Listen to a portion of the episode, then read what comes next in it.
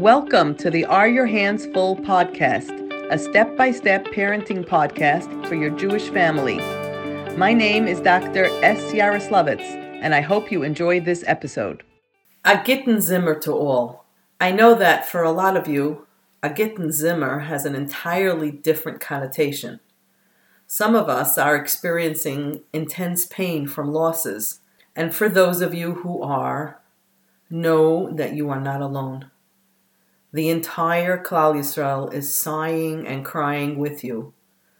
Although we probably can't feel the pain the same way you can, know that we are doing our best to shoulder it with you.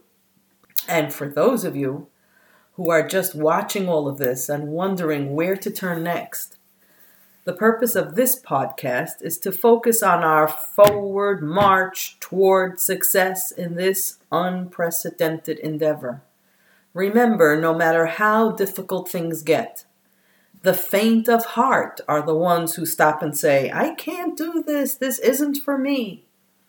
And it's the strong and the determined ones who look away from the difficulties and focus on the goals and the outcomes. I am so, so, so impressed at how many of you have been in touch with me and how many of you have been experiencing success with enhancing family relationships and keeping to schedules and witnessing overall growth amongst yourself and with each other. Now, I'm going to venture to say something rather unorthodox. Most of you will not be happy with me for saying this, but I'm going to say it anyway. If we could not have this horrible, terrible Magefa, none of the tsar, none of the fear, none of the anxiety, none of the loss of income, and none of anything else that this Magefa brought with it. I would love if every year we could have one four week lockdown. I think that the ingenuity, the creativity, the relationship enhancement, and the parenting growth that I have seen, that we have experienced, is extremely important gas that Klal Yisrael needs to maintain its value system in the face of all of the garbage that we are surrounded with and that we have adopted as necessary over the years. The emphasis and the hysteria about shopping, the huge elaborate weddings and simchas, the focus on the building here in Gullus and on materialism in general has led us away from the important family values that are being cultivated as we sit at home waiting for this Yeshua. I often used to talk to my students when I used to give classes about the simplicity of the good old days when a mother was a mother and how uncomplex their lives were.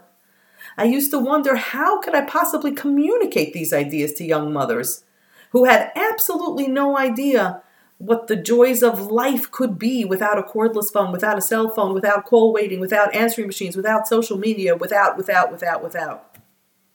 So here we are. The Ribbono Shel Olam has brought his world to a grinding halt. Now I think we really understand what Hamachadesh Betuvo B'chol Yom Tamid Maseh Bereshis really means. No, my friends, this world doesn't run on automatic. Whoever wasn't sure before is sure now. This world can be stopped on a dime, short stop. And a lot of us were not wearing seatbelts. So we're stuck with this for now, and it's hard for us to absorb it. And the reality that this is going to continue for a while longer is something that a lot of us are having a difficult time with. So now that the fun and the novelty are over, and we know that schools are going to be closed at least until May 15th, we need to put our minds more seriously to our children's development. Think of it missing three to six months of school. That is, if school closures continue through the rest of the school year, chas v'shalom, can wreak havoc to the academic and behavioral health of children unless parents make a concerted effort to mimic and simulate the school day as best as they can. Because children lose skills which are not reinforced, and a child's ability to sit and concentrate can deteriorate rapidly. So, besides the Limude Kodesh, which all the schools are setting up in great volume now, Many of them are beginning to supply worksheets in a more serious way and affording some private time between Rabbeim or teachers and each student on a weekly basis. Either way, it's important to make sure that your children stay proficient in the foundational three R's, we call them, which is reading, writing, and arithmetic, and that they maintain their ability to sit in a chair and concentrate. Remember that whenever school starts again, they will be required to do exactly that. So if you want your child to have a smooth transition back to school, it is best to do your best to copy the school day as much as you can. Now, to address the question of what do I do when my kid says, I don't want to call into school, or I don't want to do this worksheet, or I don't want to do math now. So the answer is twofold. Hopefully, the schools are buckling down with this new normal. Most schools had staff meetings by conference or Zoom, and have told their teachers and rabbeim that we are switching gears now from hakol revach, whatever you do is beneficial, to this is serious business, in order for our kids to be able to legally move up to the next grade in September. Remember, the public schools are providing solid school days with homework and all. So our yeshivas are going to have to measure up as well. Secondly, it's really up to you.